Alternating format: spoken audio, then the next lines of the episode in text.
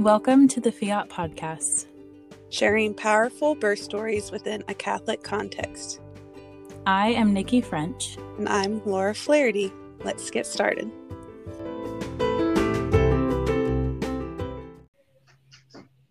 Hi, everyone. Welcome back. Today we have Alex on the podcast today. Welcome, Alex. Hey, everyone. I'm so excited. you want to get started by telling us a little bit about yourself? Yeah, my name is Alex. Um, I have, I'm married to, my husband's name is Justin. I have two little boys. George is two and a half, and Max is um, nine months old. Great. Oh, and I'm a teacher. Very cool. I don't know if that that's what ages, but yeah. Um, I teach first and second grade math. Very cool. Yeah. Is it all still virtual? Um, I'm teaching um, like a hybrid model where I some of my students are in person and some of them are still online. Um, okay. But I teach at an alternative school, so it's already a funky program. yeah. Yeah. yeah. All right. Well, okay. let's get started with our Hail Mary and then we'll dive into today's episode. Okay, perfect. Okay. In the name of the Father, and of the Son, and of the Holy Spirit. Amen. Hail Mary, full of grace, the Lord is with thee. Blessed art thou among women, and blessed is the fruit of thy womb, Jesus. Holy Mary, Mother of God, pray for us sinners, now and at the hour of our death. Amen. Amen. In the name of the Father, and of the Son, and of the Holy Spirit. So, yeah, Alex, wherever you want to start, go ahead and jump in. Alrighty. So, my husband Justin and I were high school sweethearts. We actually met when I was 16 and oh, maybe 15. Not exactly sure. And we started dating when I was 16. Um, so we got engaged at 19 because, you know, you get engaged fast when you start dating in high school. mm-hmm. um, and then we got married when I was in college. I had about a year left. And um, uh, we had a really long engagement. It was like 18 months, and I do not recommend that to anyone. That is so yeah. long to plan a wedding. Mm-hmm. Um, um, we, but we really wanted to like line up our wedding so that I would have like nine months later I would graduate, so that um, if we did get pregnant right away, we would be covered with school mm-hmm. and I'd be done. Um, but that that we um, I had to extend my school and all of this stuff. And I ended up um, getting pregnant three months after um, we got married. So, wow. and um, then I would have still had um, a whole quarter of school after um, we got pregnant. So that kind of um, was a little, not exactly what we wanted, but yeah. we were so excited. Yeah. So, um, oh, and actually, so we got married in September. And in December, early December, my mom called us while we were setting up our Christmas tree. I remember this very vividly for some reason. But she um, let us know that she was expecting. Oh, and, oh wow. and I found out I was expecting in January. So it was like just one month apart. She was due in July and I was due in September. Um, so that was it was actually really cool to be pregnant at the same time as my mom. Um, it was a great bonding experience um, to have her um, going through the same thing. So that was mm-hmm. really great. My first pregnancy was pretty rough, um, in all honesty. I was completing, or so I was completing the most intense part of my program. I was doing my EdTPA, which is like a three month long um, test exam kind of thing where it's like a performance test and it was you know 100 pages um, like multiple hours of videos that i had to turn in. It was like really intensive. And actually um, i when i was 20 weeks i remember having to leave early from school while i was doing my video um, like my video lessons that I was recording to turn in and go to the hospital because I was not feeling any movement for over 24 hours and I was having contractions at 20 weeks. Oh, that's scary. Yeah, super scary. It turned out everything was okay. And I just, um, I'm just a person who has Braxton Hicks from the middle of my pregnancy to the end of it. So that was not wow. a fun experience for sure. Wow, that must have been yeah. terrifying. It was so scary. And actually, I was like crying on the phone at lunchtime to my mom in my classroom, and the principal walked in. He was like, uh, Are you okay? this is like pregnant lady just bawling her eyes out. yeah, so that oh, was yes. So um yeah, and you hear from all of these pregnancy apps that Braxton Hicks aren't painful and they don't last very long. And I had the exact opposite experience. As soon as I had Braxton Hicks at 20 weeks, they were painful. They were really uncomfortable. They lasted a minute long. And it was like, I was super worried that I was not going to be able to tell when I was in labor because yeah. I just had Braxton Hicks all the time. It felt like I was in labor for five months. Yeah. Crazy stuff. so, were you then um, diagnosed, so to speak, with like irritable uterus or something? No. that's a thing. It is a thing. Um, my midwives didn't really they weren't very interested when I brought it up. So I would bring it up at every appointment, like, hey, I'm having these Braxton Hicks. Hmm. It's really uncomfortable. And they just really didn't seem concerned at all. So yeah, I wish I would have advocated for myself a little bit more. Yeah. Sounds concerning to me. Yeah. yeah, was it, yeah. Was it in any way that was like, this is normal, you know, here are some things to do, or was it just kind of like, oh, okay. it was um it was like this is normal you know this happens sometimes where you just have braxton hicks um, early on in your pregnancy i wasn't having any other symptoms or signs of labor mm-hmm. like my water wasn't breaking. I wasn't having any show or anything like that. Okay. and it wasn't ever consistent. So it would be like contraction here contraction there. When i got further along they were it would be like you know the 411 so i thought i was in labor every day. But so they would be like every they would be every four minutes. They would last a minute and it would last for an hour and then as soon as we would decide to go to the hospital they would stop. So that was really fun. Were they set off by anything like stress or anything like that? Um i wouldn't be surprised if they were set off by stress. Mm-hmm. um i was recently um, diagnosed with an, an anxiety disorder, and I would not be surprised if I definitely have had this anxiety disorder since I was at least a teenager. Mm-hmm. So um, I wouldn't be surprised if my anxiety was a cause of or like set off my Braxton mm-hmm. Hicks. Um, but I'm not positive if there's yeah. that connection. Yeah. Yeah. Mm-hmm. Yeah. So yeah. I was I think I was about seven months pregnant when my mom had my little brother. Mm-hmm. And um, she was induced three separate times because her doctor, she was over 40, over 45. She was 46 when she had my brother. And her doctor wanted to do it nice and easy. And so she went in two separate times and got sent home two separate times. And then the third time that she went in to be induced, um, that one actually took. So uh, I was there three separate times at the hospital overnight, three different times, seven months pregnant, having contractions, um, oh, sharing a little teeny tiny bench with my dad and my two sisters to sleep on. um, to watch my mom have my give birth to my little brother, and it was definitely an intense experience. But um, getting to watch my mom have birth right before I had I gave birth was mm-hmm. a really beautiful experience. Mm-hmm.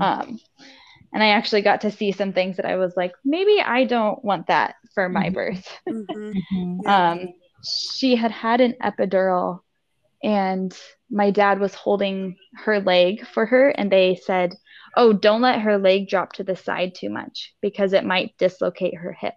and that was like the moment where I was like, I am not having an epidural. I will not do that. That's horrifying. horrifying. Yes. Yeah. Wow. Yeah. Wow. So um, I had a false alarm when I was about 37 weeks with George. Um, and I had been having contractions all day long. They were really intense. A friend was actually with me, and I had called Justin and said, Hey, you know, meet me at the hospital. I really do think I'm in labor. And we got there, we went into triage, and I was immediately the contractions stopped as soon as I was in triage. Mm-hmm. And I was talking to the nurse, and I don't know if anyone else has this experience, but triage is the worst part of labor for me. That's the I only thing I've it. ever heard about triage. I've never experienced it, but every single person who's ever talked about it that I've ever heard has said that it's yes. Horrible. It was awful. It was horrible. You know, I've been in, I've had contractions for months. I finally think that, like, you know, this might be my labor. This is my birth. I'm ready to go to the hospital. And I got there, and the nurses were just rude. Mm. They were mm. just rude.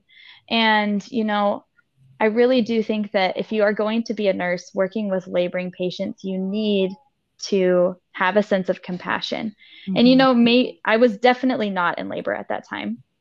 And I now now I, I mean I knew that when I got home, but just the way that they talked to me and the way that they let me know that I was only at one centimeter after mm-hmm. being in contractions for six hours mm-hmm. was just awful. And yeah, and I I really just dreaded the experience of going back to the hospital. So mm. um uh yeah, that was not a fun experience. Okay. Um so that was at 37 and then what happened mm. after that? That was actually at 39. I might have oh, said 37, but I meant 39 oh. weeks. Um, so I went home. I continued to have contractions. I continued to think I was in labor every single day um, until I was 41 weeks and five days along, mm. which wow. was crazy. Um, I think I cried every single day that the that I was overdue.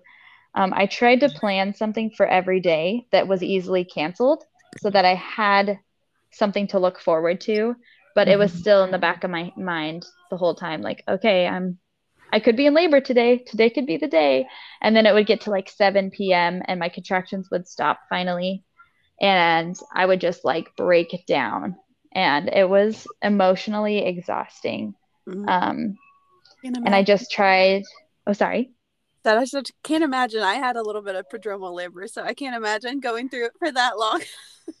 oh my gosh, it was so rough. yes, prodromal labor is the worst. yeah, so um finally I think I was 31 weeks and or sorry, not 31. 41 weeks and 4 days. And um my contractions changed they started to hurt in a different way that they hadn't. It almost like pinched more. Mm-hmm. And I was like, okay, I think that this is real labor contractions. Mm-hmm. And so I just tried to keep going through my day, keep doing. Actually, that was that was 31 weeks and three days. Um, and I went through that night, waking up every 15 minutes to have contractions. And so the next day, I called my doula um, and had her come over and um, because they were still 15 minutes apart regularly, um, they were still really painful. And that whole day, they stayed 15 minutes apart. It didn't get any closer. It didn't get any further apart. Um, it just stayed 15 minutes. And I could kind of tell, like, okay, this is going to be, we're in this for a long time. Mm-hmm. Um, and so my doula actually went home and said, you know what, call me if it starts to be something that you can't handle or um, or if you just really need some support. But I think that it'll be best if you rest and just you know go through your day um, as normally as possible possible. Mm-hmm. So that was not what I wanted to hear. Yeah. And so I, I think I I spent a good portion of that day just crying and just really upset because I was like, I need this baby out of me, please. Um, like, can I ask, do you feel like having that this is my due date kind of sense was messing with things at all? Like, do you feel like if you had just kind of said, you know, I'm just going to have Mhm. when I have this baby? Or was it really, really hard thinking like, I am past my due date?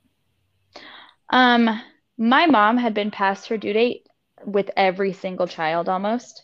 So I had I told everyone my whole pregnancy, um, this is going to be my due month. I was due right in the middle of September. So I was like, at some point in September, I'll have a baby. Mhm. And I was like, hopefully it's not October. Right. it ended up not being October, thank God, thank God. Um, but hopefully it's not. And I had a, that mentality that um, it could be at any point in this month I'll have this Mhm. baby. So Mhm. I think that really helped. But it was also just the feeling of I think I'm in labor every day for weeks. That Mhm. that was the real, um, that was the the real issue. Yeah. Um, so hard. yeah. Yes. The the due date thing definitely didn't help though. Right. Yeah. Yes. Especially like when the time that we're living in, you know, women are getting induced on their due date or scheduling a C section on their due date. Like there's a lot of emphasis on the due date. Yes. Yes. It's hard not to get wrapped into that. I mean, even Yes. like at my baby showers, we had games where, you know, guess the due date. Like it's such a Mhm. thing in our culture. Mm-hmm. Get hung up on Mhm. date. And it, yeah, it can really, really mess with with the flow of things. But being in prodromal labor for five months probably doesn't help either. Yeah. yes, definitely. And that last part of pregnancy is just so miserable. Uh, Mhm. there was there was multiple people too that would see me when I was, you know, 41 weeks, 40 almost 42 weeks pregnant and be like, "Oh, when I was pregnant, I was 3 weeks late." And I was like, "Please get out of my face. I do not want to hear from you telling me you were 3 weeks late. Go away." Tell me that my baby's coming today. Thank you. I know. I was just talking to someone um, in my Instagram messages uh, about that. They were like, "Oh, you know, you're getting engaged really young. My daughter did that and ended up calling it off because she met somebody she liked more." And it's like that's not what I'm talking about.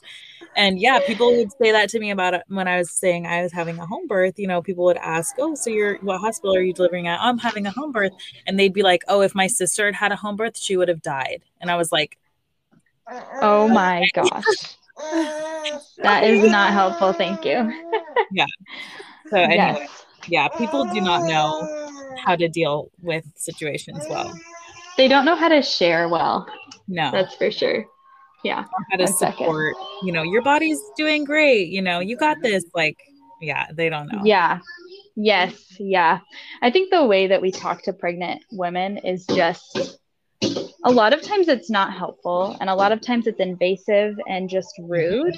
Mhm. and i think that that is it's a really hard um sorry my children are screaming um, i think it's it can be really harmful for pregnant women who are going through the most sensitive por- part of their lives and people think they can just comment on their life decisions and comment on their size and Mhm. touch their bellies and it's just it's a really harmful culture yeah, around that understanding of what a sacred process this is for us. That it yes definitely and respect. Mhm.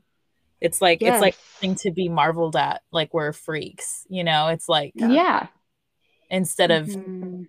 this is the most important thing that humans do. Yes. It's like Yes. oh, you're doing that. You know, we're so made to Mhm. feel like we're weird or like hmm Yeah. like it's Like it's a spectacle yeah, exactly. almost. Yeah. Like, yeah.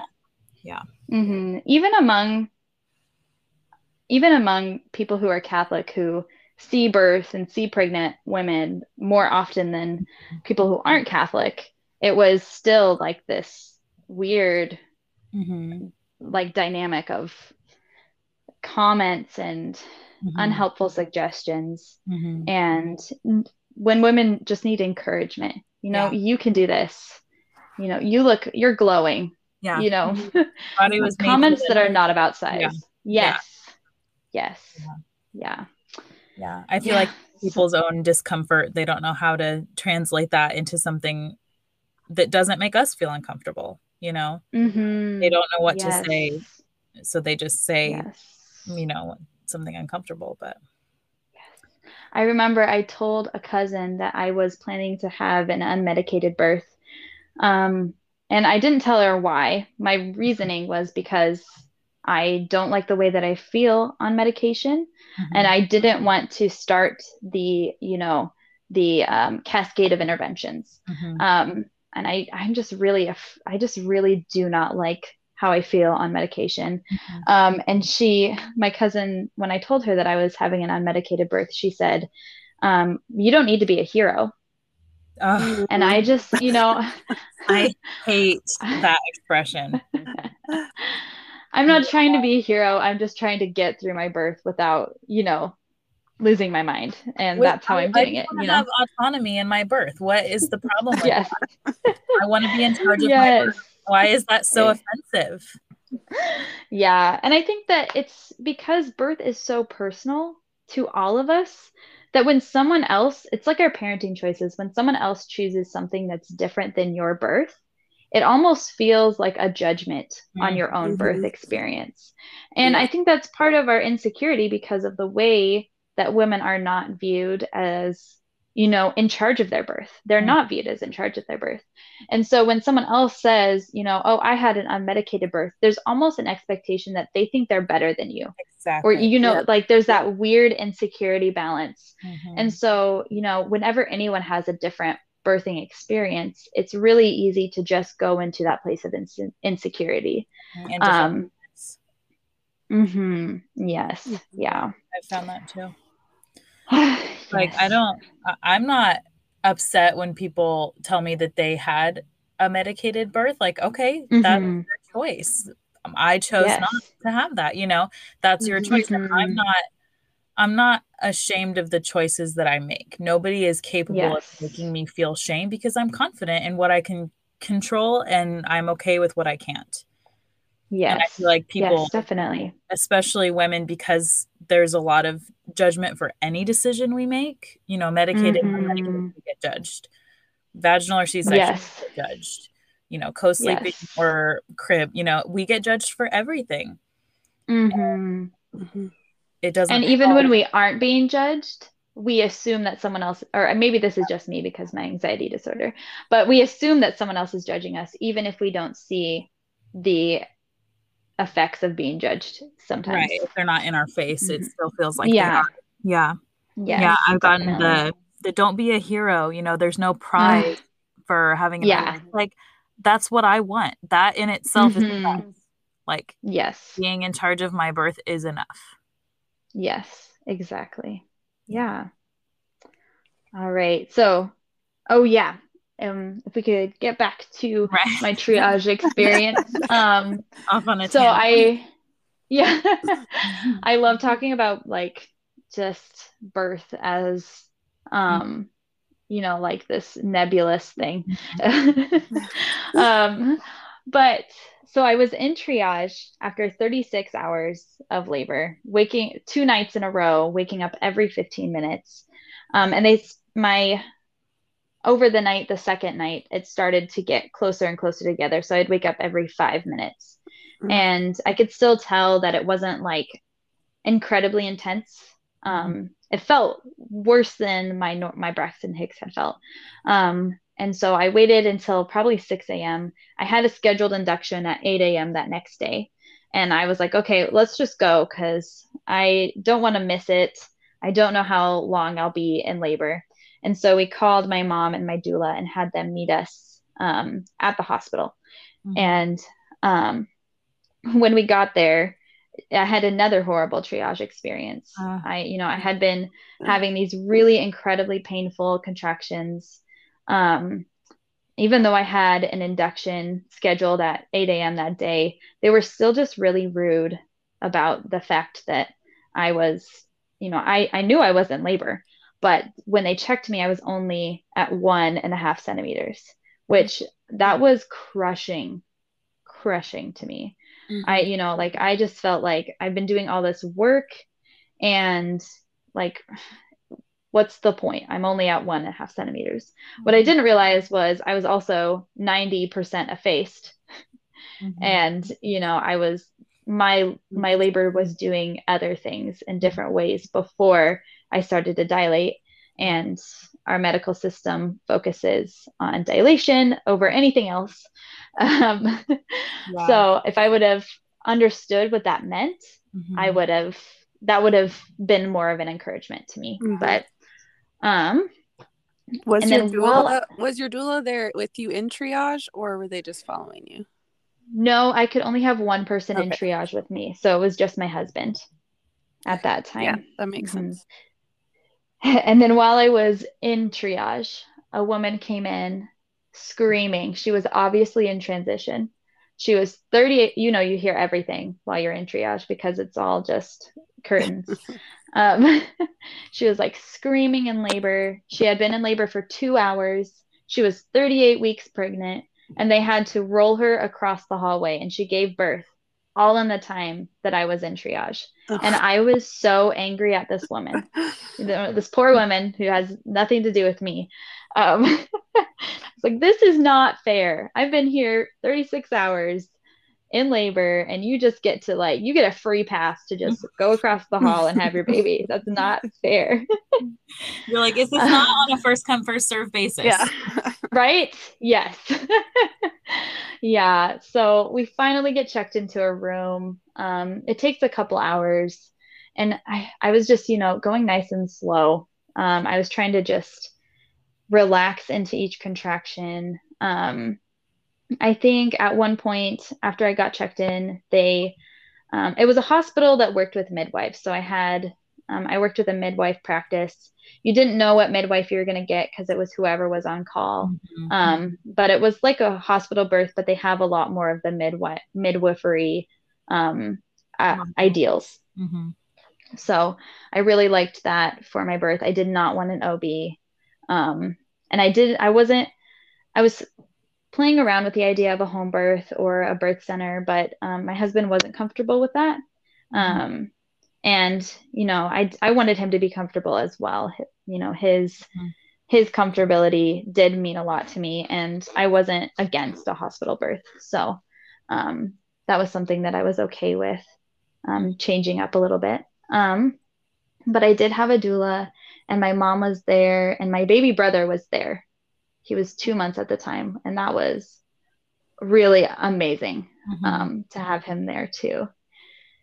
And my first birth was, I would say it was a spiritual experience. I had prepared by gathering as many prayer intentions as I possibly could. Um, I was, I had, you know, Audrey Assad music and those kinds of songs playing in the background.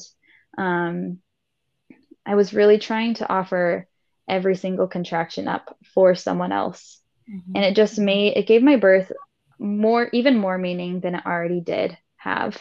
Mm-hmm. Um I spent some time in the bathtub, you know. At one point I was singing in between contractions and I that felt really cool.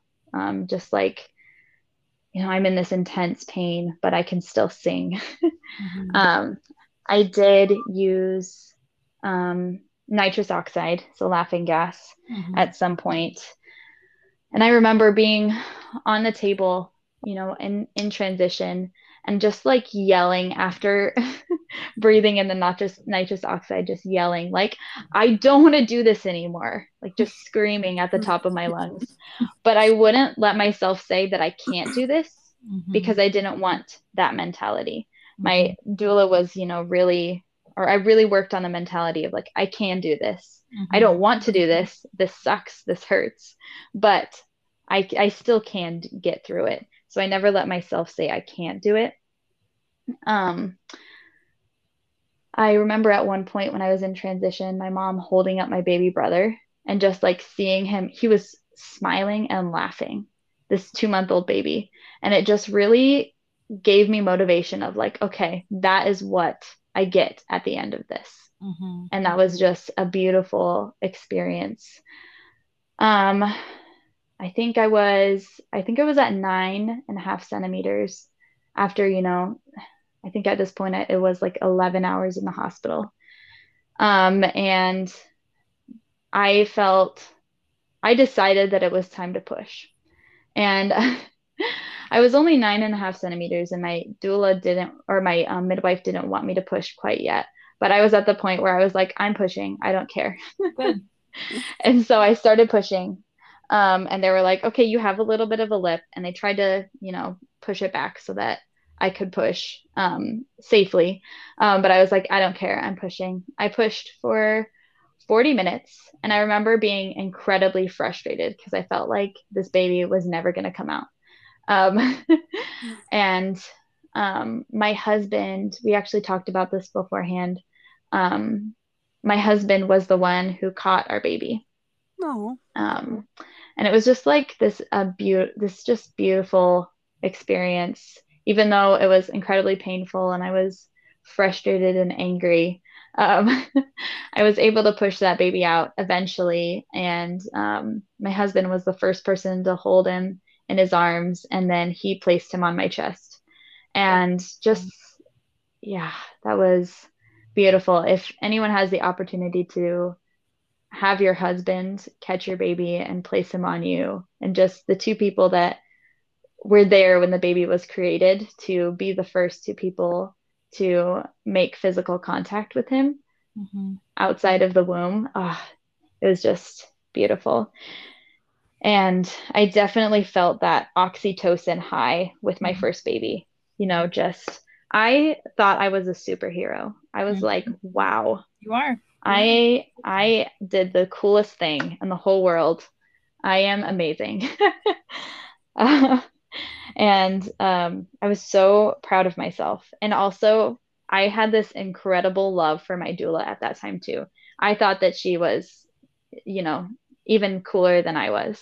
And it was just the biggest oxytocin high of, you know, having my baby on my chest. Um, and yeah, it was a beautiful experience that first birth.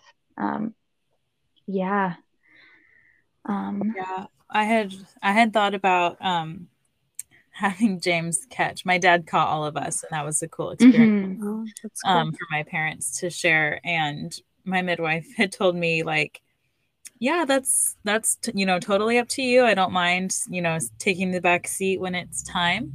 She said that mm-hmm. what she's found though is that if he's with her, if if the husband's with the wife when it's time to put, mm-hmm. doesn't want him to leave, and that was yeah experience he was like that right makes sense. and they asked me with jesse like do you want james to come down here and i was like no no no no he's for me. me yeah so i was you know ended yes. up being fine that the midwife caught jesse but i'd love for james to catch in the future yes yeah mm-hmm.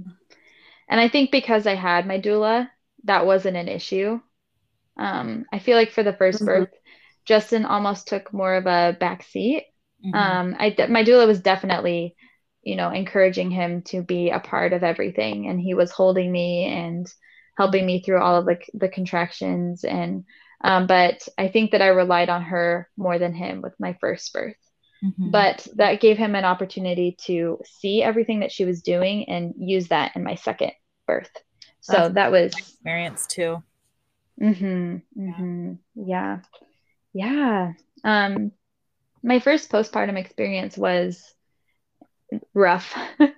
um, I definitely had postpartum, or my anxiety was definitely feel like made worse by postpartum hormones. Mm-hmm. Um, and I had an oversupply of milk. So um, I spent probably the first two months just like drenched every day. Mm-hmm. And no matter what I did, like I could not get my supply to level out. And but one beautiful thing about that was um, I was able to collect all a lot of that extra milk and give it to my mom for my brother, who my mom had an undersupply. So mm. it was just a really beautiful experience of like, you know, working together and like, yeah. you know, my oversupply that was causing me all this pain and my mom's undersupply that was causing her pain almost like leveled out and we were able to work together to um, provide some milk for him and it was beautiful. That's so beautiful. Um, yeah. So um, at three months i went back to work or back to school and i completed my last quarter um, of college while I was doing it was full time in a teaching role with um, another teacher. And I graduated at six months, which was, I'd say, almost the hardest thing I've ever done was to leave my baby every day to go to work um, at three months postpartum. Mm-hmm. But I did it. And then the next year, uh, actually, I found out I was pregnant one day before Nikki did. So um, was George really was 14 months. That mm-hmm. was so special. Yeah. yeah. Alex told me, Alex and I are good friends in real life for listeners mm-hmm. who don't know. Um, Alex told me on a Friday, the same Friday that um, my husband found out he was getting into officer candidate school. I talked about that in my episode.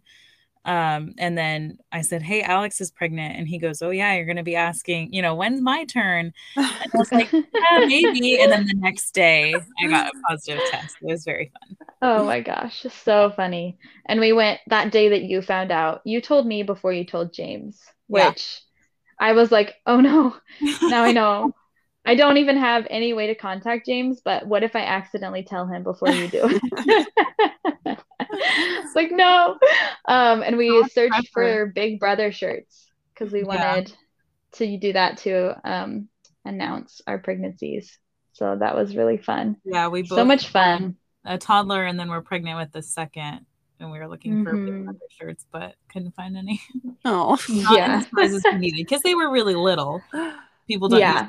have you know a Big Brother wearing a 12 month shirt. Yes. so um, yeah, that was fun. Yeah, yeah, that was really a fun experience. Um, my second pregnancy, so I got pregnant November of um, 2019. And the first few months were really rough. I was a substitute teacher at this time. Um, and I had heartburn my entire first trimester so bad that it felt like I was like had cotton balls that were mm-hmm. stuck in my throat. And once again, my midwives didn't really have anything for me. I remember making an like an appointment that same day and being like, "Hey, I can't deal with this," and um, being given a the lady didn't want to give me a prescription, and I was like, "I will not leave until I have something to help me with this." Because Tums and all of that stuff are not helping. And, you know, I feel like something is stuck in my throat because my anxiety or my um, heartburn is so bad. And that was not a fun experience. That's, I feel like, oh, sorry, go ahead.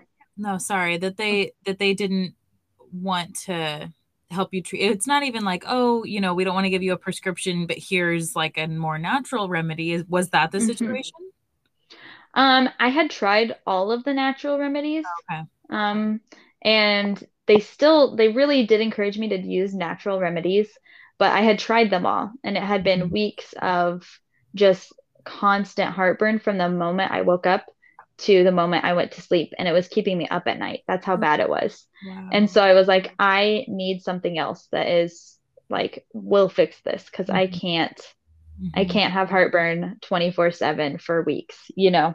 Yeah. So, but then, then what they gave me caused um, headaches and constipation. So it was like you either you just get to choose.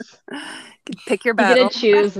yeah. You pick your poison. Pick, sometimes get the ways in which you suffer, but there's going to be suffering regardless of what you pick. Yes, and that was the theme through the second pregnancy was mm-hmm. just suffering. Um, my anxiety really came to a head in this time. Um, you know, as we all know, in March of 2020, the pandemic really came to a head. Um, you know, we all got stuck in our homes, and I was teaching from home. I had taken over a maternity leave that started early because the lady I was taking her maternity leave over for, um, she had her baby two months early. And mm-hmm. so it was this crazy experience of being thrown right into um, a long term sub position where I was all of a sudden a teacher of my own classroom and I was pregnant. And then two months later, the whole world went into a pandemic and closed down. And I was working from home, and my husband was working from home, which was a beautiful experience. I, I I think that's the most amazing thing to come out of the pandemic is getting to spend so much more time with my husband. Um, but aside from that, my anxiety was so bad. I was having panic attacks almost every day. And um, that's not really healthy for you or your baby. No. Um, and I, um, and we were moving too. So at eight months pregnant, we moved Mm. from an apartment to a house, which was a beautiful blessing, but that was a lot of added stress Yeah. of, you know, huge. yes, Yeah, trying to pack and boxes with a toddler. Yeah, you and I moved within a couple weeks of each other, I think. Yes. Yes. Yeah. Mhm. Luckily, I had my husband at home and you didn't, Nikki. But you had to pack things up with your toddler without a husband at home with you. But um, I got some help from my mom. yeah. Yeah. Oh, and that was another thing about my anxiety was I was so scared of the pandemic that I would not see anyone Mm. anyone at all. Um, I I realize now that it was probably an unhealthy response. There was definitely an unhealthy response to not even have a bubble. My bubble was me, my husband, and my toddler, and I would only leave the house to go to get groceries Mhm. um, and go for walks outside our apartment complex. So um, I was I was so anxious I couldn't even respond to text messages. Mhm. like just even thinking about contacting other people and um, the amount of stress I was under was just it was unbearable um, which is just it was miserable. Um, yeah yeah so um, and I started having Braxton Hicks with Max at 18 weeks onward and they were painful immediately like they were immediately painful they were not very frequent at the beginning but as the pregnancy got further along they became more frequent Mhm. um, and eventually I did, I was able to have experiences where we got together with other people and my anxiety started to slow down. I did start to see a counselor that I'm still working with, um, which was amazing. I, I think everyone, everyone needs a little bit of therapy, but I needed a lot. Yeah. Um, yeah, I definitely encourage anyone to see a therapist, even if you don't think that you need one necessarily. Yeah, Um, maintenance, you know. hmm Yeah, yeah. Well, and- We yeah, don't- good idea to get out in front of something before it's like taking over your life. You know, Yes, we're not Yes, definitely. very, very helpful like coping skills a lot of the time, kind of because, Mhm. in my opinion, the culture that we live in, it's not, um, it doesn't prioritize like parent responsiveness yes, in a parent yes. relationship. That's not honored or prioritized. It's it's hmm in a lot of um, situations and dynamics um, with Yes. slave culture and stuff like that. Like we're not we're not encouraged to teach our children how to deal with overwhelming situations, or Yes. or, or you know show them this is how I deal with an overwhelming situation. Maybe this would work for you too. Where hmm as a culture just kind of not not there for Yes. kids in a way that Yes. Yes, and then you have, you know, when our entire culture goes through a collective trauma, like Mhm, what we've been through this last year, mhm, it, you know, it really brings to head a lot of the issues that we all Mhm. have. Like, we don't know how to cope, a lot of us. Mhm. Um, we really need to build up those skills. And um, yeah, yeah, just go to therapy if you haven't yet. I really recommend it. Yeah. Well, and it's not a bad thing, you know, to hmm to want to talk to somebody and to hmm professional help. Yes, for something it that you don't feel like is, you know, ruining your life. Like therapy isn't Mhm. for people on the verge of suicide or like, you know, Yes. it's it's for everyone. It's helpful Yes. for everyone Don't wait to go until you are, you know, in a crisis. unable to handle life. Go before then so that when you get to a point where life is so hard to live, you have strategies and solutions um, to help you through it. Yeah. Yeah. So I moved when I was 39, or no, I was eight months pregnant. I was, we moved on June 30th was our last day in our apartment, and I had my due date was July 21st. So that was not a lot of leeway. And I really had this expectation that this birth would go, or this pregnancy would be as long as my first one. I just like had mm-hmm. this idea in my head. And so, you know, moving requires a lot of work. And I was pushing myself every day, which I definitely do not recommend. Don't push yourself every day to get your house unpacked when you're you know 37 weeks pregnant. Mm-hmm. take your time. Mm-hmm. and i went in for my 39 week appointment and they had measured me. And over you know the last few weeks of my pregnancy i my my fluid or my belly was really small. And they weren't worried about it at first but this was like the third or fourth week in a row. I think i i think i might have even gone down and that could be mm-hmm. due to my baby dropping a little bit more mm-hmm. but it was to the point where it was concerning for this week i think i was three centimeters behind where i should have been um, or where they like to see it was like they have like a range and i was mm-hmm. outside mm-hmm. of the range by a good amount and so um, they sent me to have an ultrasound and when i got there they were like or i did the ultrasound they um, um, the ultrasound tech left for a little bit and then came back and she was like, um, so they want you to go to triage. And, you know, as a pregnant woman, you know what that means. It was like, oh my gosh. Having an anxiety disorder, I was like, my baby is dying. And I know that he would it wasn't, but I Did was I was freaking out. She didn't explain because she couldn't because she was just an ultrasound tech. So that's some that's an issue too of like, yeah. okay, nobody's gonna explain. should have came to talk to you or something to explain what was going yes. on. Yes. yes. And the um the system that I work within, there's like the um the hospital system, there's two hospitals. One is just for women and children. So um, the NICU and the um, labor and delivery is in one hospital, and then the other one's like in a different space. And so it was like this whole thing where I had to just drive from one to the other. It was only five minute drive, but um, it was a, a, a drive that was full of panic for mm-hmm. sure.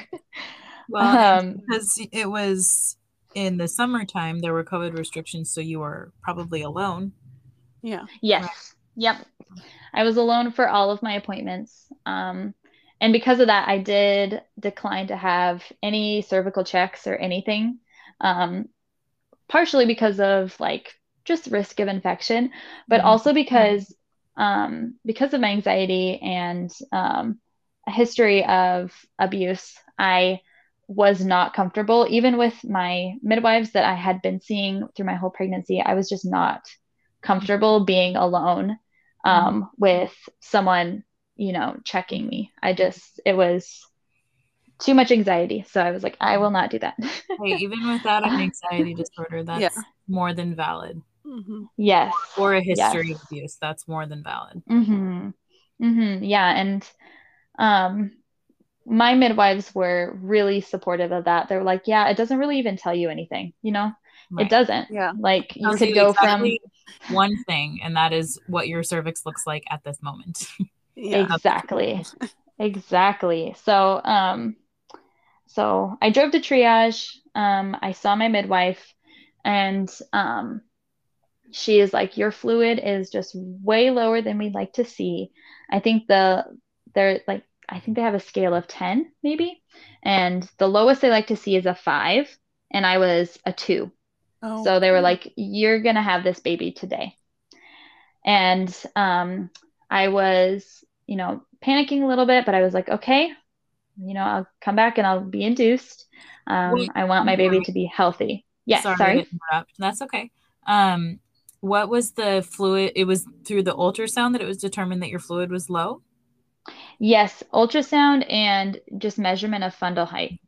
And you like even when I was in the ultrasound, I could see that it was low. Like, and mm-hmm. I think that was partially what made my contractions so much more painful was I didn't have as much of a cushion between my Mhm. belly and my baby. It Mhm. was, you know, it was really, really low. Mhm. And um, yeah, Was it was talk of replenishing that at all? no, no. And um, no, there wasn't any talk. And I, I hadn't ever experienced or like researched. I was doing a lot of research of pregnancy from the when I got pregnant with my first to now. So I had a lot more of the evidence-based ideas. Um, so, you know, no episiotomy, you know, you know, understanding that cervical checks aren't really necessary and they don't really tell you anything in the last few Mhm. weeks of pregnancy. But I had never heard of low fluid or um, what that means. So, or whether it was safe to go longer. And I just kind of was like, okay, I'm gonna have a this baby today. Um, so, I just kind were- of took their word for it. With the induction then? I was okay with the induction. Yeah. I mean, I didn't want it. I was scared. I um, had thought that I would have a couple more weeks. Yeah. um, but I was having contractions that day that were, I think I was even having a little bit of bloody show at that time. I don't remember specifically, but I do, I think that I was. Had so, you I, had, had you had any like rupture, any fluid leaking at all? No, no. Um, yeah, I didn't have any fluid um, at all. Just a little bit of show um, earlier that day. Mhm. Um, yeah, so I went home. They actually said that I could come back later that day. So it was around noon, maybe two o'clock. And um, I went home for a few hours and then came, was planning to come back later that day. And we actually got a chance to go to our church and receive, I, I think I received last rites because I was scared. I thought that there was a chance that I could die that day, which was because of my anxiety. There was nothing, I mean, they wouldn't have sent me home if there was a Right. chance that, but my anxiety was just so bad that I was like, I might die and my baby might die. And so we got like, we made sure to um, review what emergency baptism would look like Mhm. and that kind of thing, just because I was so afraid. Mhm. Um, yeah, and then we um, went back later that night, and it was all went. It all went so smoothly, um, except for when they put in the hep lock, which I hate. I hate hep locks. I hate getting poked with needles. I even told my nurse like. This is worse than labor. Like this is worse than contractions for me. I hate this part. So I have a question. um, Um, it Yes. might, it might not even be one that I'm like expecting you to answer, more just picking your brain and yours too, Laura. But um, I was just talking with a friend of mine about how much I hated my hep lock um, for Mhm. Charlie's birth because I didn't, Mhm. obviously didn't have one with my home birth. Um, and I was like, you know, one of 50 things I could say about my births if I knew now, you know, if I knew then what I know now, Mhm. I would have just said, don't put this in my hand. I do not consent to this. And the friend who I Yeah. Talking to is a nurse and she was like yeah you can 100% say i don't want a hep lock in my hand hmm and i said you know i complained about that hep lock i think every contraction for three hours Mhm. Oh my gosh. nobody said hey we can take this out like I, Mhm. I don't understand that if i don't have to have it what I'm thinking Mhm. is because I, with my first, I had the IV. I guess that was just standard, and I hated it. So I Mhm. remember, Mhm. I remember learning that you can ask not to be attached and just get a hep lock. Um, and so I made a point to tell my OBs that and stuff before, um, during my Mhm. appointments.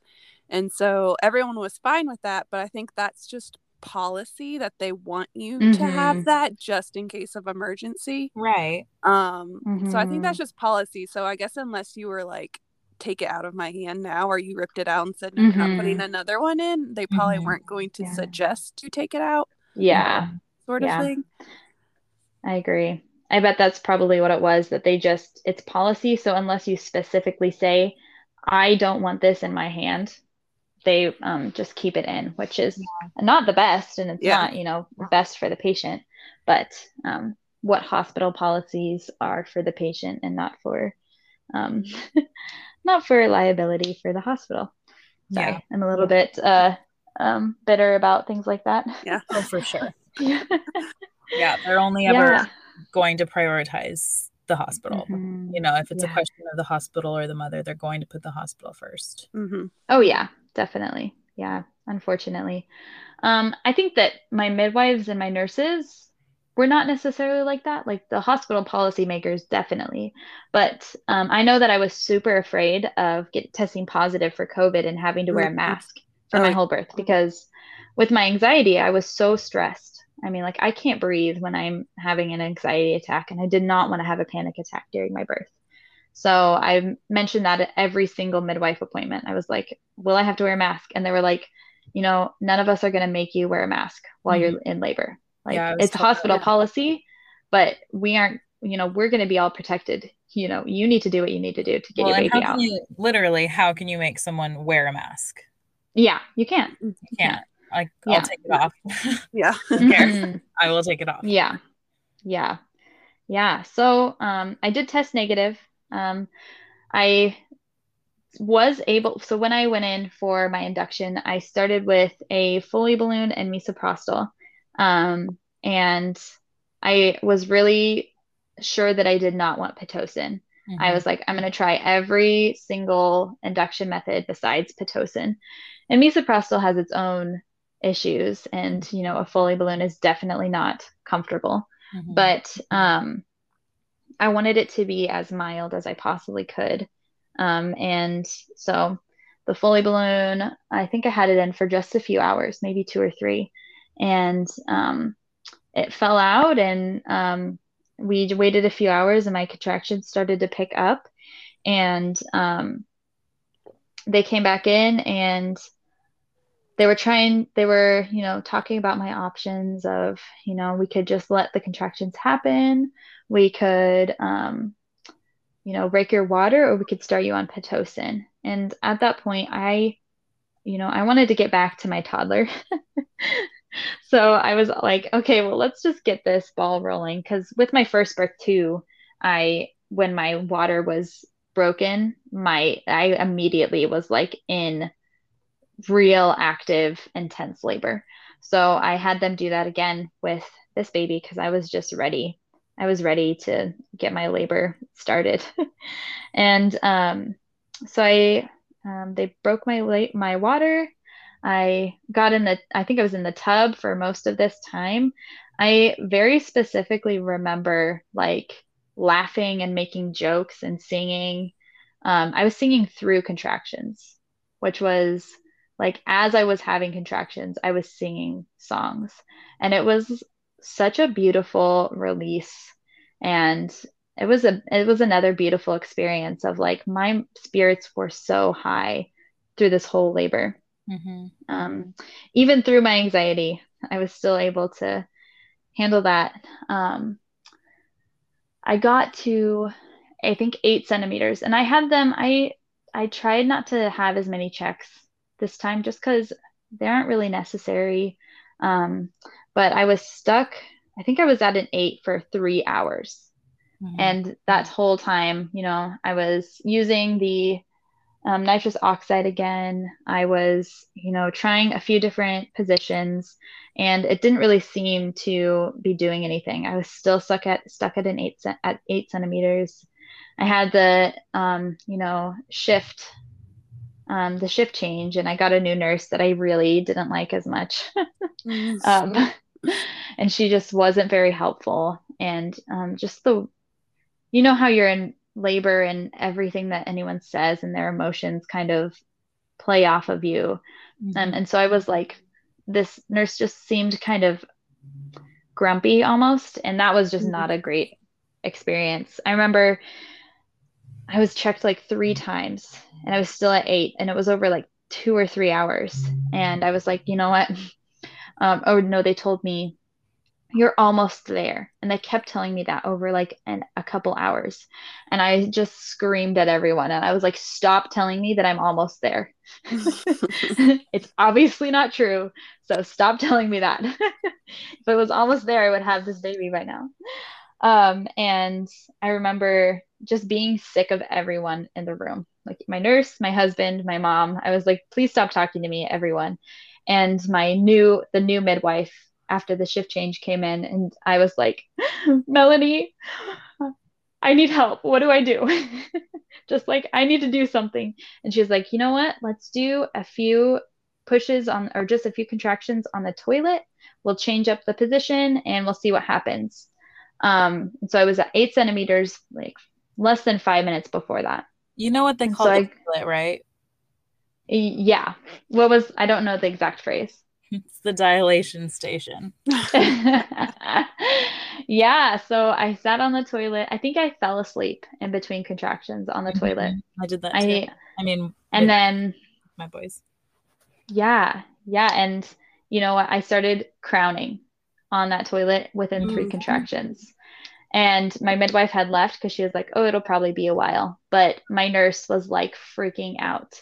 And she was like, okay, you know, this baby's coming right here. And she like trying to call the midwife in. And she was like, okay, we're going to have this baby right here. And I was like, I like stood up at that second and I was like, I am not having my baby on a toilet. And I marched back to the bed and, you know, got into position. Um, and he it was fetal ejection reflex like 100% mm-hmm. I she told me i was not to push and i was like i can't not push why my body. not to push?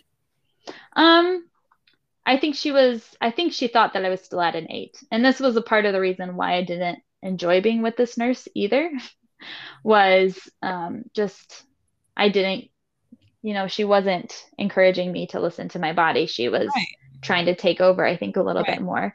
But I completely ignored her and um, you know I couldn't stop it. I was pushing. Mm-hmm. um, um, and so I walked back to the bed and my midwife made it back. And you know I'm this baby's coming out. My body's pushing it out on its own. Um, and I was like wait my husband needs to catch the baby. And so they had to like stop what they were doing and get him all you know geared up which was really funny um, and Max Max just slipped out like I think I had pushed maybe three times mm-hmm. and he was out. Um, I didn't, I don't think I had any tearing at all. Um, it was really amazing. But, you know, after I did not have the same oxytocin high with Max as I did with George. Um, they did place him on my chest, but I was just in so much pain. Um, I think just from how fast he came out even though I didn't tear, it was just like, you know, everything was really raw. And this nurse was like, you know, cleaning me up and she kept forgetting that I didn't have an epidural. And so she was being like really rough. And we had to tell her like four different times, like, hey, you need to be gentle because I did not have an epidural. And she's like, oh, oops, I forgot. Like, mm. you need to remember. you yeah. need to remember. I probably would have kicked her in the face. Yeah. yeah yeah and it was just it was like it was painful just that and i didn't have that oxytocin high probably from the misoprostol or something like that just you know that change and um it was a little bit harder to bond with max than it was with george because of that and you know i felt a lot of guilt from that as a mom even though i couldn't control it um but it's just one of those experiences. Yeah.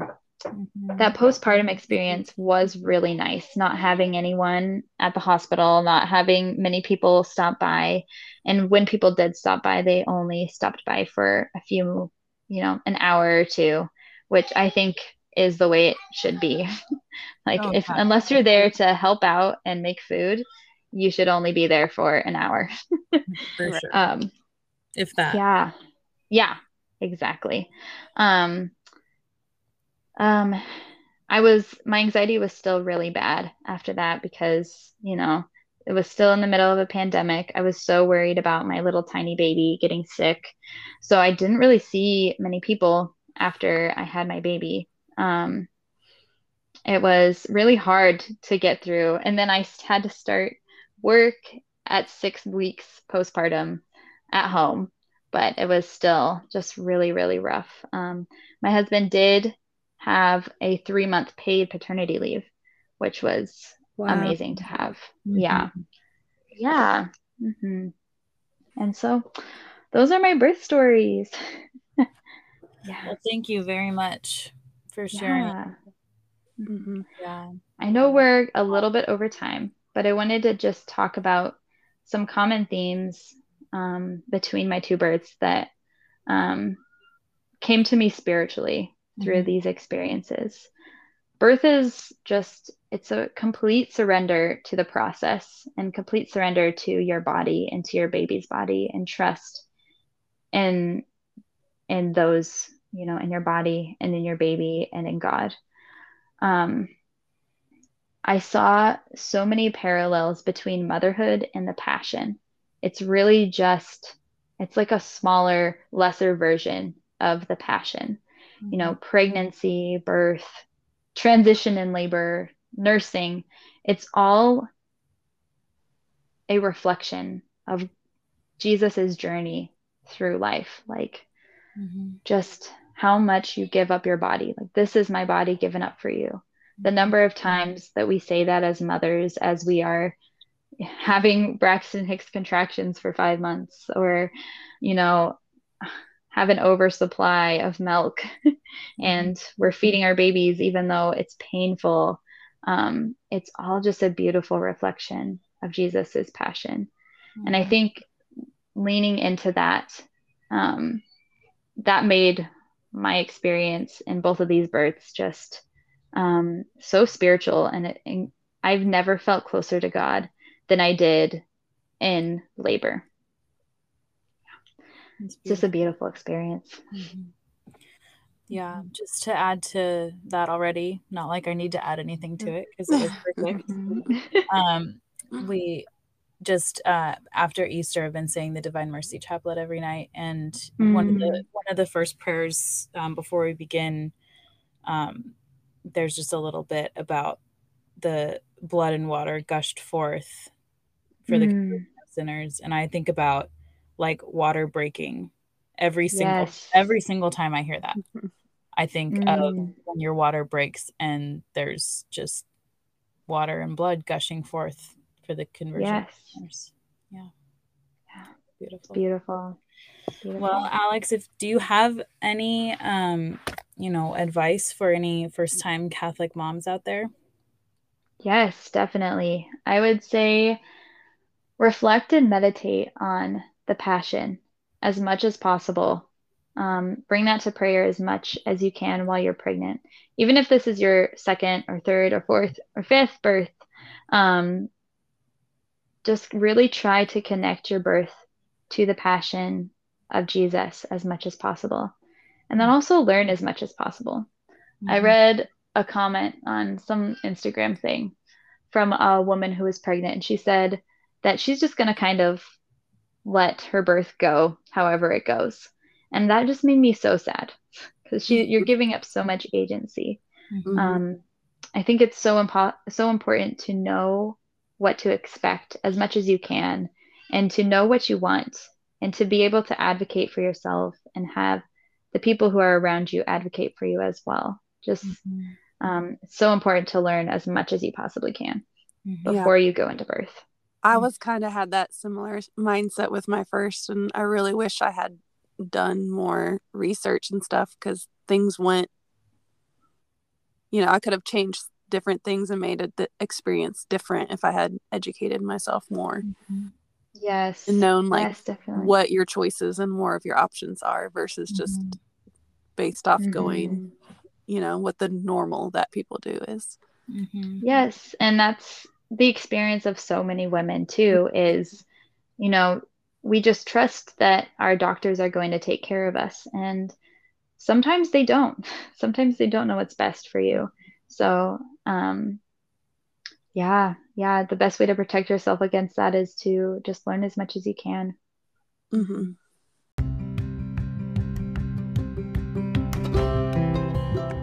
Thank you for joining us for this week's episode. You can find us on Instagram at fiat.podcast. And please leave us a rate and review, and we'll see you next week. Bye.